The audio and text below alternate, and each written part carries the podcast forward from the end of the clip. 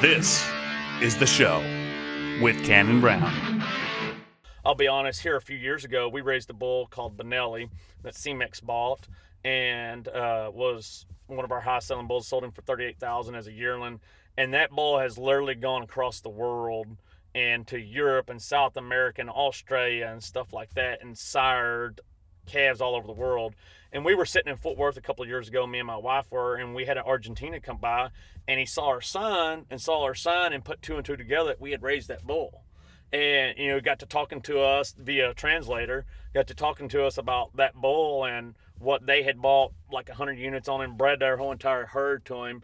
And I think it really hit home to me and to my wife both, you know, we took that, you know, that that bull was raised off. I mean, he was a first calf off a female that my daughter won Houston with, and you know that success through that. I mean, really hit home that you can see that how you influence stuff in Australia, how you influence stuff in South America and into Europe. You know, with one animal like that that was raised by us. That last few minutes might have been a little confusing. You'd like to know who I was talking to, wouldn't you? Hello, everyone, and welcome to the show with Cannon Brown. I have got a fantastic guest for you guys today. It was a live interview with Mr. Brian Rogers. Great cattle guy, great cattle mind. Uh, he's had a, a, lot of success within uh, Texas at the majors. He's had a lot of success at Arizona Nationals. He's had a lot of success uh, around the world. Honestly, I mean, if you heard uh, my cold open, he's he's raising bulls that that are uh, that are raising stuff across the world in Australia and in Argentina and Europe. So uh, it's pretty incredible to have this guy on the podcast and, and kind of have him share his knowledge uh, and his story. More of his story. You guys know me. I like to I like to talk about somebody's uh, life, but he he dropped some knowledge in here. So pay attention. Um, before I do that, go follow me on social medias. You, you guys know I had to tell you this. I finally got a Twitter. All right, guys. I finally got one. It's at the show underscore pod. The show underscore pod uh, on Twitter. Go follow me if you like Twitter. And then uh, you guys know the rest of the handles Facebook, Instagram, at the show pod. Subscribe, leave a rating, leave a little comment on Apple Podcasts or Spotify. Let me know what you think. I know I talk too much, okay? So I'm going to end it. Also, I will have a video for this one. I did video this live uh, podcast, so I will be posting this on Facebook, a little bit of on Instagram, probably on Twitter. Uh, might release the whole thing on YouTube, so be on the lookout for that.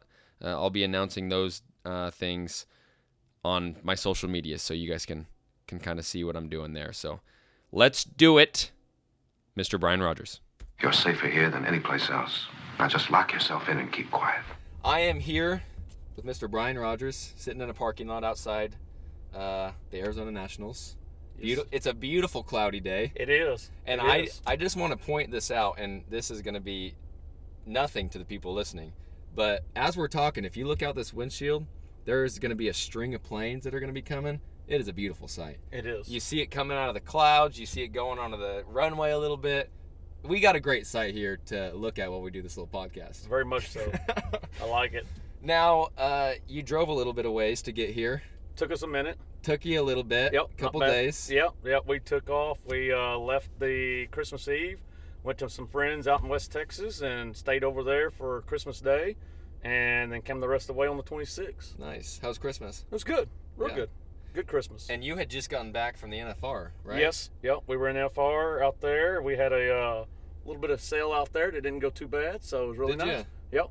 Tell me about it. Oh, it was great. Uh, Greg Burden put on a sale called the Players Cup. Him and Jed Wagey did it together. Um, Jed's uh, girlfriend, uh, Miss Hedeman, Tracy Hedeman, she uh, was kind of helpful on that, and we had a sale there in the Hard Rock. Uh, we had three lots of the five Red Angus lots that were in the sale, and got along real good. Sold pick of the bulls for right at fifteen thousand. Sold a flush uh, to some good friends there in Oklahoma, Neil Thompson, uh, for forty five hundred, and sold a set of embryos to some good family friends there in uh, Texas for uh, seven hundred dollars a whack. So it's good NFR. That is pretty decent, actually. Wasn't too bad. Did you get to see the rodeo at all, too? we did, we did. We went to the rodeo one night and hung out, so it was a good time. Now, I saw, uh, leaving Vegas, I saw on your snap, it didn't look like a very good time. Yeah, yeah, we had a little bit of trouble. The tram broke down, and first first experience. If you anybody knows about Vegas, uh, that tram tr- takes you a very very long ways. Yeah. And when it breaks down, you got to get off that tram, get on a concrete pad, and walk the rest of the way. And that was a little bit of a trick. Was that to your flight? Yes, it was to our flight. Yes. Did, did you leave early enough to where? Yeah, we had trouble? left earlier, went on over. Uh, we had to be out of our hotel by eleven, so our flight wasn't like till two. So we Oh, had plenty nice. of time. So it was that wasn't a bad time. But uh, they lost power in that whole part of the terminal, so it's pretty interesting to say Yeah, least. dude, I was watching that on your snap, and I I was laughing my ass off. I even messaged you. I said you got to keep me updated on Yeah. this deal. It- it's a first. It's a first. I don't ever recommend it for anybody, but it was a first. yeah. Well, uh, Brian, you're from Big Sandy, Texas. Where about is that in Texas? That is northeast Texas. So Northeast. 100 miles east of Dallas, Tyler, Longview area. That's where I grew up at. Okay. Yep. Okay. I'm I'm familiar with the Dallas area. I've been Yep. to Dallas. I've been to Waco. Yeah. So Uh, you've been to south Fort there. Worth. Yeah. Um, that's a good that's a good spot. Yeah, not bad. Kind of grew up around uh, some dairies. You said. Yeah, I grew up around. Uh, my family wasn't in ag, but our house was kind of centered around three dairies. There, we had probably three dairies within a mile radius of our house, and uh, so it was around ag, but wasn't. My family weren't. In, my parents weren't in ag, so that was kind of my first introduction to it, and kind of some other stuff started from there. You know, I have a feeling that we're gonna have this in common because my family owned a dairy when I grew up. Gotcha. Uh, they own the land. Yep. We own the land. We sold out in the '90s because government had a bailout. Yep. But we still own the land that people lease to put cows on. But growing up around dairies, you t- you kind of later in life tend to notice that smell Yep. and miss it a little bit. Yeah. Am I right? No. Yeah. for That's a sure. great smell. A It's- smell it's of a- a dairy. It's different. It's That- different for sure. But like, I think for us, it just goes back in the minds. You're just like waking up on a good morning. You're just like, oh yeah. That, and what my grandpa used to say is when we were driving down the road to go to our dairy, he said, "Smell that? It's the smell of money." I like it.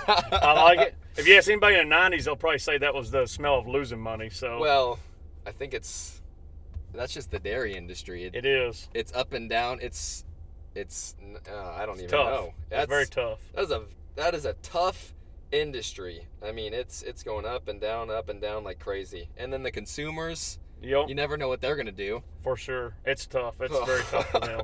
we don't need to go into the dairy. No, industry. we don't. I don't know enough about it. Neither do I. Okay.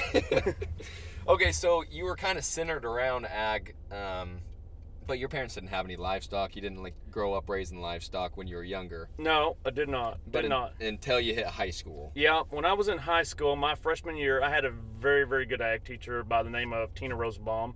And uh, this was in early 90s. And she decided one day I had that first ag class, and she said to me on the first week of school, Hey, you want to go to a cow show this weekend? And she's just like, Sure enough, I ain't got nothing else going on. So I took off, went to a cow show, come home from that Saturday, went straight to my mom and dad and said, I got to have a show cow. And it all steamrolled from there. Now, what do your parents think when you say, I want, I want to show cow? Because there's no way that they can uh, know what goes into that, right? When you just say, hey, I want a heifer to show or I want to see her show. No clue. They were. They had no the idea? Blind leading the blind. Uh, had a good ag teacher. We actually started with a Fleckvieh Simmental. That's how old school it is. And uh, Okay, what what is that really? so quick? the old yellow and white Simmentals that originally would have come over. yeah. That was what. That's what we started with. A red, a yellow and white, red and white Simmental in '93, I believe, 93, 94, and started with that. Had no clue. Went to Fort Worth my first year. Walked into a class of March heifer calves, and this was in the height of the Simmental deal. There were 62 heifers in my class, and I made the big lap at Fort Worth and went right back out the exit gate. they said, you just you keep on going. yeah, you keep on going. You just keep So- on going out there. yes, yes, yes, yes. So that's where it all started from, and then it just proceededly got better and better and better, and we met people along the way, and met a lot of good friends, and helped, and asked the right questions, and got with the right people, and blossomed into what we are today. Now, what was it when you first started showing? Because it, it seems like everybody has that little click where it's like, okay, I want to, I want to really get into this. What was that for you? For me, it was really the. I think the biggest thing with me was, it was up to me to get it done, and it relied on me. I'm an only child, so it was no like you know, you know, everybody talks about team sports and this about being on a basketball team and football team, and I get some of that, and I get the parameters behind that. For me being an only child, it relied on me. If we didn't succeed in the show ring, it was it was because of me. It wasn't because of anything else. So that was the thing that I liked about it, and that's you know like today when I judge and I judge a lot of shows and get to judge all over the countryside, I think one of the big things I always say in showmanship, you know, it's up to that kid when they're out there in showmanship. It's not up to the parent that helped them get there or the fitter or anybody else. It's up to that kid when they're out there alone with that animal. And I think that's the biggest thing that hooked me on it was Yeah. it was up to me. Yeah, just that kind of sense of responsibility. Like you got to do this, Yep. or this animal is not gonna do well. Yep, for sure. For yeah, sure, for sure. I, and I think a, uh, I think you're kind of unique in that aspect because I, uh, most kids that come in there, they're just like, they're like, yeah, I'll just go to the county fair, I'll get a check at the end of the year. oh, for sure. I mean, that's that's your usual kind of uh, FFA kid or 4-H kid. Yeah, I think so. And you know, there's the ones, you know, what I call them the one percenters, the one percenters that take it to that next level and are at that next level. And you know, those are the kids that you know I think are going to really build the future of America, I should say. And I think that's the ones uh, that have all the responsibility and rely on themselves. Yeah. Uh, you you talked about judging shows. Yep. I just wanted to get in. We probably should have said how we how we met. Oh yeah, for sure. So we met uh, judging a show in Idaho. Yes. Um, we we all got called last minute, Yes. and for some wild reason, the four of us just got pulled into this hodgepodge of. It was a uh, great time. It was an awesome time, It was a great time. We got roped into it last minute Yeah. for a county fair, and it was a very big county and fair. And it was a big county. Fa- I mean, I judge the goats. Everyone that listens to this knows I'm not a goat guy. I'm a hog guy. Yep. But they needed to go judge that, and they told me it was the biggest goat show in Idaho. And I'm just a hog guy. Yeah. It was a big county fair. It was a very like a. I mean, I would relate it to if you're in Texas, that would relate it to probably some of our smaller shows that we have down there. Uh, it like our big small shows, what I call them. Yeah. It'd be something along like that. I mean, concerts, It had a big concert. We saw one of your favorite bands. Collective Soul. we got Once free again, tickets to Collective Soul, We have backstage passes. backstage passes. Yeah, it was um, it was awesome. So uh, And I didn't know who Collective Soul was. I'm pretty sure I was the only one in the group that knew it because I was the think oldest out of the group. But we all knew like two songs. Yes. We all knew two songs by Collective Soul. We just didn't know who Collective Soul was. Yep. And honestly, if they're playing at a uh, a county fair in Idaho, you can't blame me for not knowing who Collective Soul is. Very much so. Very much so. But we were on the we were on a podium on the side. We- I mean, We we were. were, up close and personal. It was. It was awesome. But it I was an remember, awesome time. I remember you telling us, you were like, boys, you better enjoy this because this does not happen. yeah, yeah. I, I I get to I get to judge a lot, and uh, not very many times you go to judge a county fair anywhere or any big show, and they're like, "Hey, we got backstage passes. Hey, you want to come check out this concert?" And blah blah blah blah. It was a first class event, very very well handled, Oh, yeah. and they treated us like we were kings. yeah, and I feel like we might be hounding them just because it, we were saying that it was like last minute we got called. It, it was last minute that we got called, but it was still a very well run show. Very much. And we don't need to say the county, but I'm sure people, if they know Idaho, they probably know what county it is. But, Yeah. Uh, so now you know how we met. Now Yes. you know how Brian and I met. We had a good time, good weekend. Uh, was not how I expected it was going to go. I, not me either. did not, not did not uh, expect it to go that way at had all. Had no idea. And actually, we hadn't even met until like 20 minutes before the concert because Yep. our the Scheduling. scheduling because we were in the we were judging the same ring, Yep. so it didn't really work out. But oh gosh, that was a good time. Very fun. I hope they call us back for next year. I'm in. Sign me up. I'll go. Uh, speaking of judging, you did a little judging in uh, FFA. Yep. You competed in some contests as along with showing livestock too. For sure. How was that experience for you? Did Oh, you like I loved doing it. that? I loved it. Uh, you know, getting out there and you know getting to see the animals, and I think you know that's one of the great things about FFA and 4-H is you know not only you know showing them, but getting out there and being able to pick your own animal, pick them apart. You know, I'm first to say God's never created a, uh, the great one that doesn't have a flaw at all, and I think that's the great thing about judging. You know, getting out there to look at them and finding you know the flaws in those said animals and talking the good and the bad of them, and you know discovering that and you know taking it from that point and raising them. So Yeah. I think it's a great thing.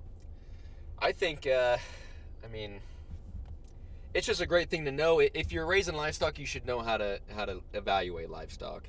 For sure. And I think that kids can kind of pick it up on their own over time. Yep. But it really helps if you have that atmosphere of somebody teaching you kind of what what goes into reasons? How do you how you pick apart an animal? What do you look for skeletally? Yep. It comes in handy for sure. Oh yeah, I think it's a great thing. You know, it's one of those things. I think if you're going to be a great judge or a great breeder, you got to be the most critical on your own cattle.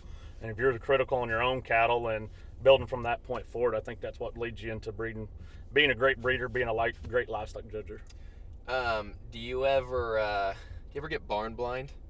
You know, I want to say I don't, but I think there's sometimes I do. But I think it's one of those. I think the biggest way to keep from getting barn blind is getting out and looking at other cattle and getting into other people's barns. You know, I've got a real close knit of friends there in Texas, and uh, you know, it's one of those things. I'm notorious. My wife probably gets on to me all the time about it.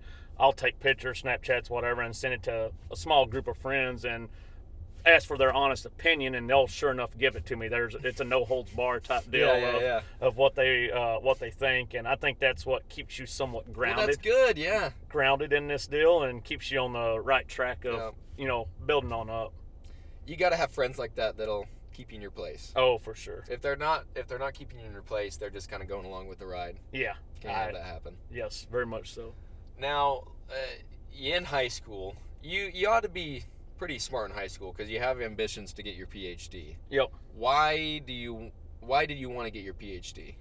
Uh, growing up, you know, like when I kind of got through high school, at college level, I kind of looked at it and you know was talking about jobs and where I wanted to go, and kind of looked at you know our professors that we had, and they were all older white males, and I was like, man, if you're gonna go into a job, I mean, every professor I had throughout pretty much my college career was that way. I was like, man, they're probably gonna need somebody young to get into it, so that's the reason why I pursued the BS, MS, and PhD. Was like, man, it'd probably be good job security. than anything else. So, That's so I, I have never heard it uh, Yeah. like somebody explain their schooling like that before. Hey, job security, they're Yeah. gonna need some young guys to come in here. These old guys are gonna die soon. exactly. I mean, so that's what it kind of led me down that path. That's honestly, that's very unique. I haven't heard that. Yep. So it wasn't really like you're like you didn't have a job in mind. You're just saying, you know what? If I really need a job, I can always be a professor. Yep. Yep. I mean, so you it was- had ambitions of being like a professor. You wanted to teach people. Yeah, and I, I. I love the teaching side of it, and I I, I really enjoyed. I loved teaching. Uh, got to teach at Stephen F. back at my where I did my BS and MS, and loved the job to the fullest. I mean, love dealing with students, and you know, I think it was real great, especially at that university. You're talking about a smaller university; it's only got 10, 12,000 people at most, and you have a lot of kids that come into the ag program or animal science, and they might have had a dog or a cat and they got ambitions of being a vet but then you get to teach them about the beef side of stuff and where does you know where does your beef come from what does it take to get to that point? point and i really enjoyed that because there was a lot of we had a lot of city kids that came in the animal science majors and they didn't have a clue about what it took to raise a beef cow uh, raise a steer and raise it from start to finish to slaughter and um, you know, getting to teach them that and show them and open their eyes, I think that was a it was a great thing. Loved teaching, hated dealing with professors. Just the politics of it. Yeah, the politics of it, uh, it was just it was too much for me. It- I, I just couldn't deal with it. It was the politics of behind it, and you know the things you got to do to get to tenure and all that kind of Yeah. stuff was awful, awful tough. So, okay, so you get your BS and your MS in animal science Yep, uh, at uh, Stephen F. Austin yes sir. with a minor in biology, with a minor in biology. minor Yep. in bio. Um, I hate biology. No, I'm just kidding. I don't hate bio. I don't like chemistry. I got you. I- I got you. I love school. I'm Do you really? I, I, I would well, go, obviously you got your PhD. You do. You I- like school. I loved school. I, I actually, I mean, I loved it. It was, uh, I like learning and learning new things and keeping up to date on stuff. And then, you know, got that. Then went to A and M, and I'd always wanted to go to A and M, and I decided if I'm going to do it, let's end at A and M rather start at A and M, and loved A and M, loved everything about it. Then went there and get my PhD in repro, and it was a great, great thing. Now, seeing as though you looked at being getting a, your PhD for job security and wanting to be a professor, once you figure out, oh, shit, I don't want to be a professor anymore. How do you feel? Uh, it wasn't a bad thing. You know, Okay. like um, left from being a professor, went on, went to. Uh, I worked after being a professor. I went to work for the Gelbvieh Association. I was their central area coordinator, so I ran from Texas to North Dakota, covered the 13th center of the states. Got to deal with beef cattle producers all the time. Uh, did that for about two and a half years, and I loved working for the Gelbviehs and working in that association. It was it was great because it kept you grounded, but then you got to see a lot of countryside. Because I mean, I had to center 13 states, and if anybody knows anything about that breed, that's probably 80% of the whole entire Gelbvieh breed reside and that's in the center part Yeah. so you know you get to deal with majority of the breed great a lot of great breeders i've still got a lot of great friends from that breed that i stay in contact with today and actually own cows with today and uh, uh, actually good friends of ours jim dobson he actually bought in on a red angus cow they're member number one in the association his dad was one of the ones that started the association and uh, so you know, gotten, getting to meet those type people and be a part of it, and you know, travel the U.S. and see what it takes to run a cow in North Dakota versus what it takes to run one in Texas. Yeah. I mean, that was it was very intriguing to me. It was awesome. It was awesome, awesome. Being a part of a breed association is it's a pretty uh, unique experience. It It is is. getting to travel and meet, just like you said, meet so many producers and see how they run things because everybody does things different. Yes. It doesn't matter if you're neighbors. You're gonna do some things the same way, but in big things, they're gonna be a lot different. Very much so. And you know, I think one of the neatest things about, you know, being a part of an association, it doesn't matter which one you're a part of, but you know, you meet the one producer that his whole program's geared to selling bulls within a 30 mile radius of his house. And you meet the next producer down the road that is his whole program is for selling bulls within a 1500 mile radius of his house. And I think that was one of the great things and seeing the differences of those things and seeing what clicks and how many you know, there's so many aspects within the beef industry that you can utilize to make a dollar, and what it makes for that one person may not work for the next. I think that's pretty cool. Yeah. You're at the Gelbvieh Association. Yep. Um, you end up departing from the Gelbvieh Association. yeah, we had a change in CEOs, which Yeah. I mean, typical association stuff. Change in CEOs, kind of new. I had a suspicion it'd probably come, and sure enough, it was changing CEOs, and they wanted to bring in their own staff, which is They like to clean house sometimes. Yep. So left there, and uh, within three weeks, we had our first uh, production sale there in Texas. I say production sale, online sale.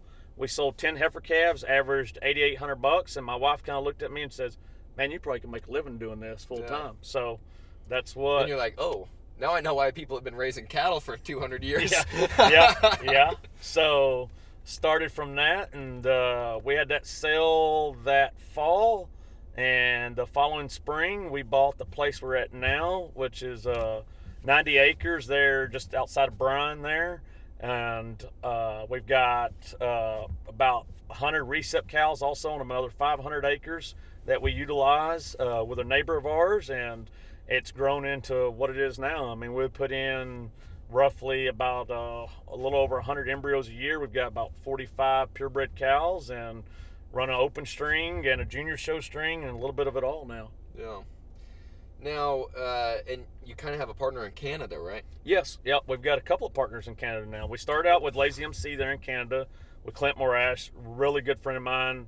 I tell everybody he's almost like my brother because he's the only child, I'm only child, and we have clicked and we've been friends for years now. And uh, so it's worked really well. Then we've got a new partner there, the Walgenbach family there in Canada, and uh, they have done a lot of good for us, and they allow us to come up there in the summer, and uh, I get to go through about 600 head of the most best red Angus cows in all of North America, and pick out heifer calves from there, and then come back home and pick out the heifer calves from our house that we've raised, and we have a sale in the fall, and it's done really, really good. So what you're saying is the best Red Angus cows are in Canada. I there's a lot of really good ones there. What part? Uh, Alberta, Alberta. Alberta. If Oh, you want to go see, if you want to, if you want to see good red Angus cows, they're Alberta, Canada. They're, Listen here.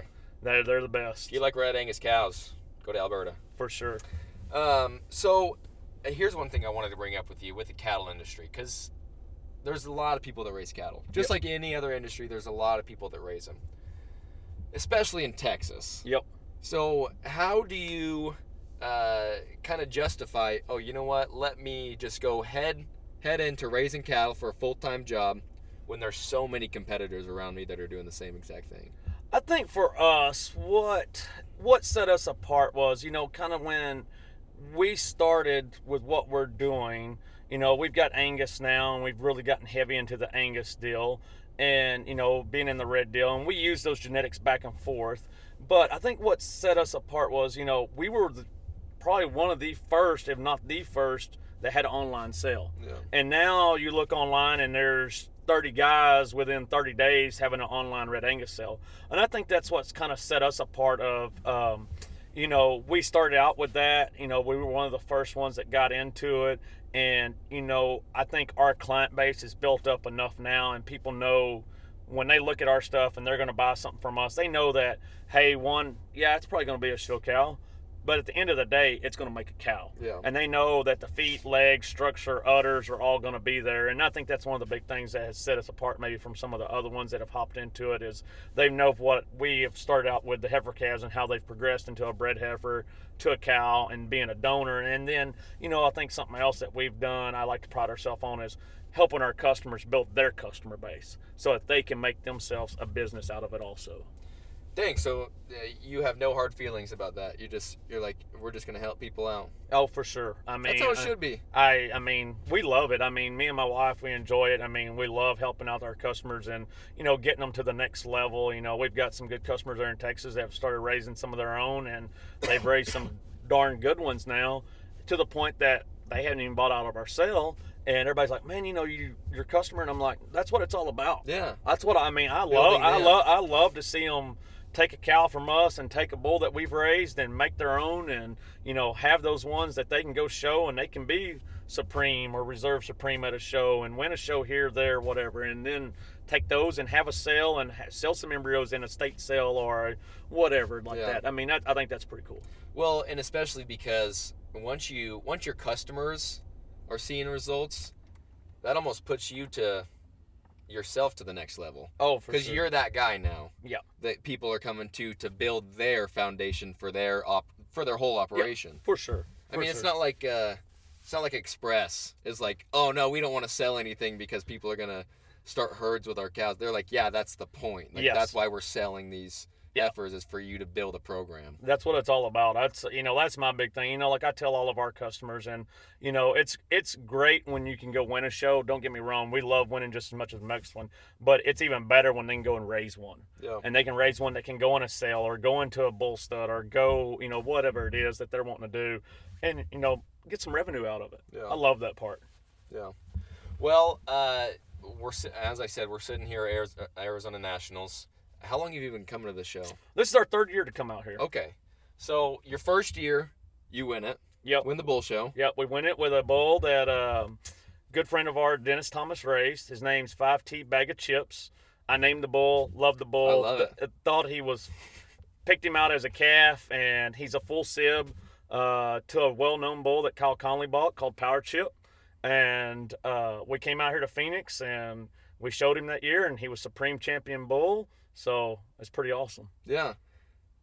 Come the second year, so you liked it enough. Yep. You liked the show enough. You win the show. You're like, oh, this is a pretty decent show. They they run it really well. Come the second year. Come the second year, I was running around Texas. Had a friend of mine had bought a one of our house selling red Angus heifers. Uh, Daryl Pitchford's his name. Kept calling me all spring. Hey man, you got to come up here and see this Angus bull. Okay. Daryl Pitchford. Anybody knows Daryl Pitchford? He's been around the cattle deal forever. He runs about five billion Santa Gertrudis. So you know, I'm kind of thinking Five well, gabillion. yeah, it's a bunch. Let me tell you. bunch. If you ever go to Daryl Pitchford's house, you'll see all the Santa Gertrudis that are there, known to mankind. And Daryl's won everything under the sun in the Santa Gertrudis world. Really? Everything, and shows all over. So Daryl had told me he had five bulls there at his house, all full sibs. Need to come check them out. So I go up there, look through there. Man, there's a pretty good Angus bull. He's a yearling at this point. It's like, man, that's a pretty good Angus bull. Call a friend of mine uh, named Joseph Blunt. He's in vet school. Called Joseph. I said, hey, he's got some Simmental cows. I said, you might want to go see this bull. Me and Joseph actually had taken off to go up to Arkansas to judge. We were going up to a show up there to judge for uh, Colby Cummins and go up there to uh, judge a show. I said, hey, let's take off, go early. Let's go by Daryl's and we'll show you this bull. Make sure you can see what I'm seeing. Make sure I'm not being barn Yeah. blind Yep. We go there and Joseph's been in this cattle deal for a long time and is a good friend of ours and he's like, Man, that's a pretty good bull. Bull's not broke, not clipped, no nothing. So we come back. And he's a yearling. He's a yearling. Yeah. So Joseph gets the bull bought. We bring him home. We break him in about two days, and we called him Believer. How hard was that? Was it easy? He broke in two days, and Really? biggest baby ever. Biggest baby. Loved, loved, loved showing. Uh, so that fall, I told Joseph we went to State Fair. We were uh, champion Angus Bull at Texas State Fair that year.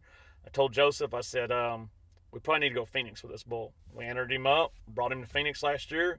Supreme Bull at Phoenix last year. Yeah. So cool trip. So you've you like Arizona Nationals is what you're We, saying. I, I love this show, and I think this is one of the shows that, you know, we've shown it all of them. We've shown at Louisville, we've shown in Billings at the Nile up there, we've shown at Denver, we've shown in Alberta at Agribition and Farm Fair and all the big things. And I think what sets this show apart from a lot of the shows is the hospitality that's here. Mm-hmm. That's I to me it's it's unheard of. You know, we get to show it all the big ones in Texas, and you know, I think the great thing about coming out here is, you know, when you get here, you know, like yesterday we pulled in the barn, they had kids running around with uh, trailers, uh, little push carts, and they were helping us get everything off the trailer and throwing it in their stalls, and what can they do to help, and you know, having you know the staff. Uh, you know, getting stalls and getting tie outs and making sure you've got enough, and everybody's having a great time. And I think that's what sets it, sets Yeah. it apart out here.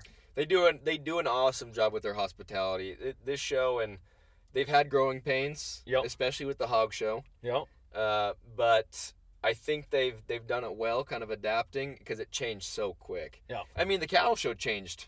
Oh, And the cattle show got a lot bigger. yes, it's gotten. And, you know, we started out here. We came out, well, three years ago now, two years ago now, and uh, at first year we were out here. We, us, and maybe one other people. I think were from Texas.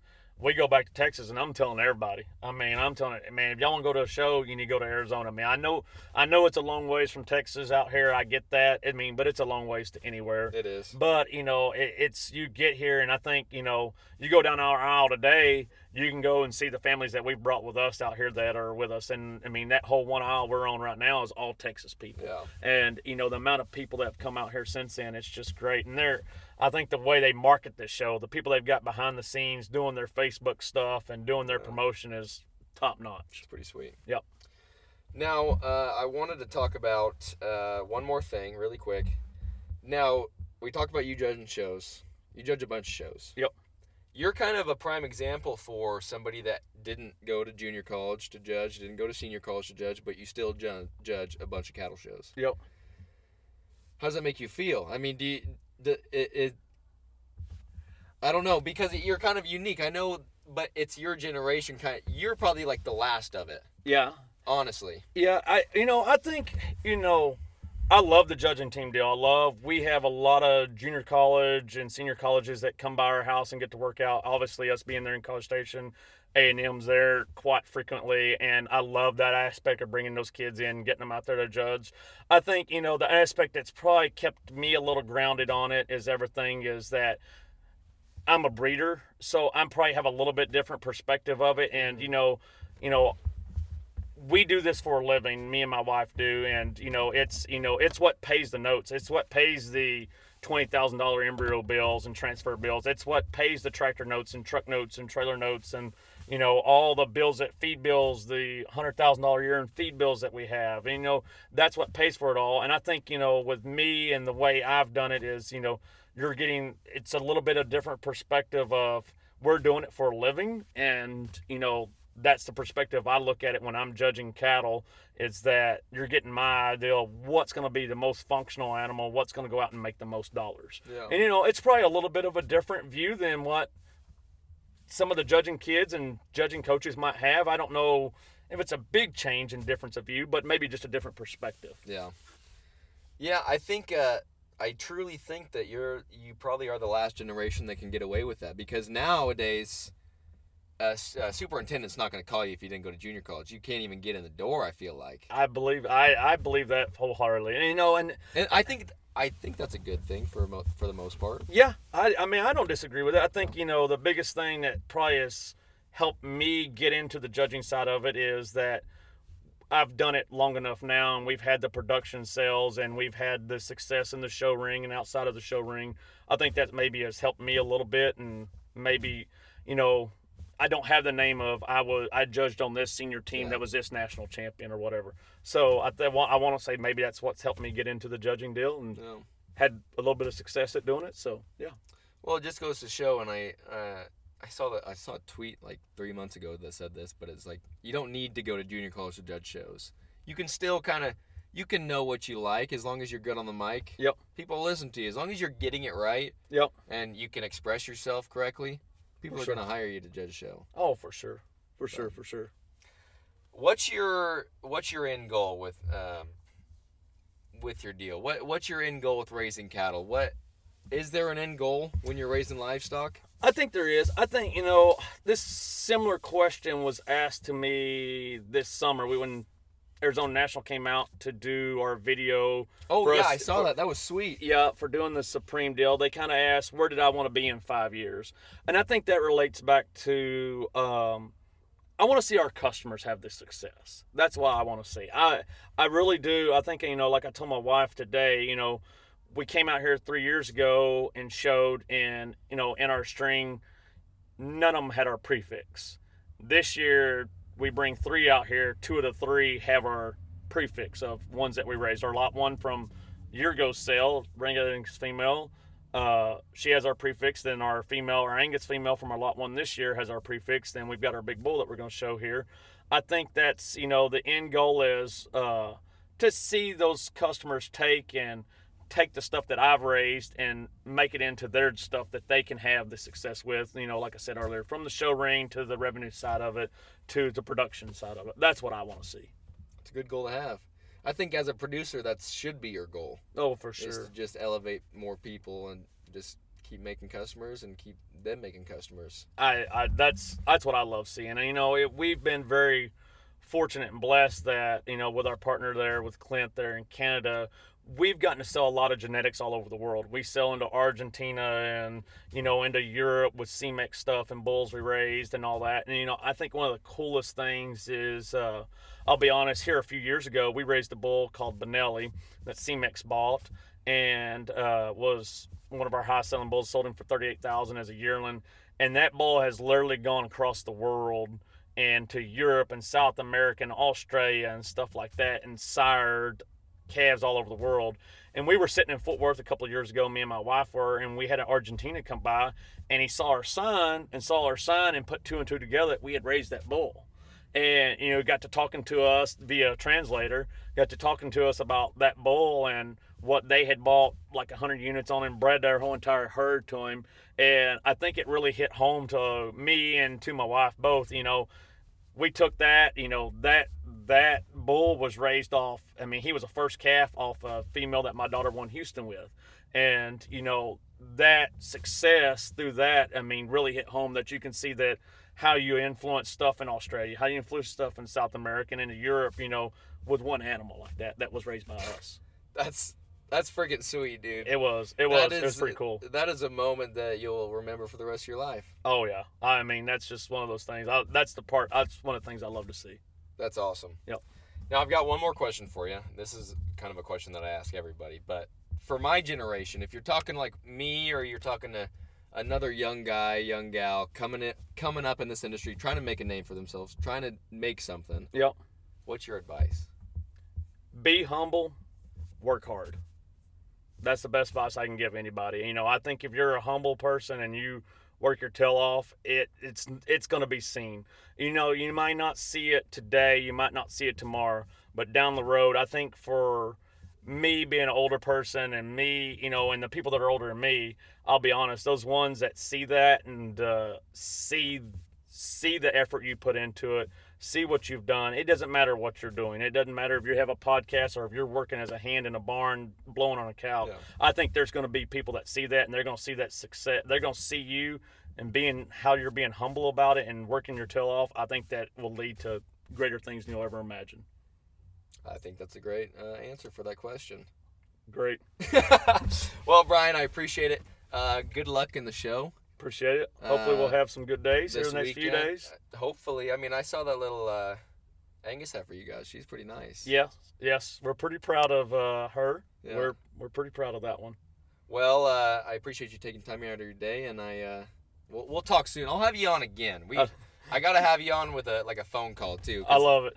I love it. Anytime. I love it. And then hopefully we get called for that show again. yeah, yeah. that would be That'd be so fun. yeah, get to go back to Idaho.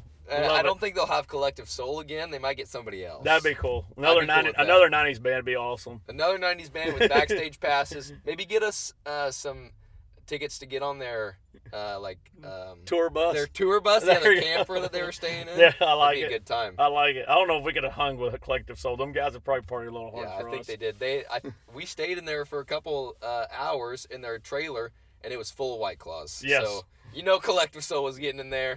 Ain't no laws when you're drinking claws. Very much so. All right, Brian. Thanks, man. Thank you. Bye. Seven times limited, so you must listen carefully. Hope you guys like that one, and honestly, I hope the cattle people in my audience really like that one. Uh, he's a great guy. If you want to reach out to him, uh, reach out on Facebook. He's pretty accessible. If you want him to judge a show, reach out to him and give me a call too, because I mean we'll we'll handle that. We'll be a duo uh, that you've never seen before in your life, but you better have Collective Soul playing at the county fair or jackpot, or we're not coming. That's just that's how it goes. All right. So that's all I got for you guys this week. Uh, like I said before, watch the videos. I'm gonna, I'm gonna be posting this um, this podcast episode all over social media. So make sure you take a look at it. Uh, tell me what you think. Uh, tell me if you think I should uh, video some more podcasts. Uh, I'm kind of restricted by if I do a live recording or not. It's a little hard to record a podcast that's done over the phone, and that's what the majority of my podcasts are is over the phone. But all the live video, vid, or all the live podcasts, I'm gonna be videoing um, in the future. So I love you guys. Thanks for the support. Keep sharing on social media at the show pod on Twitter at the show underscore pod. Love you guys.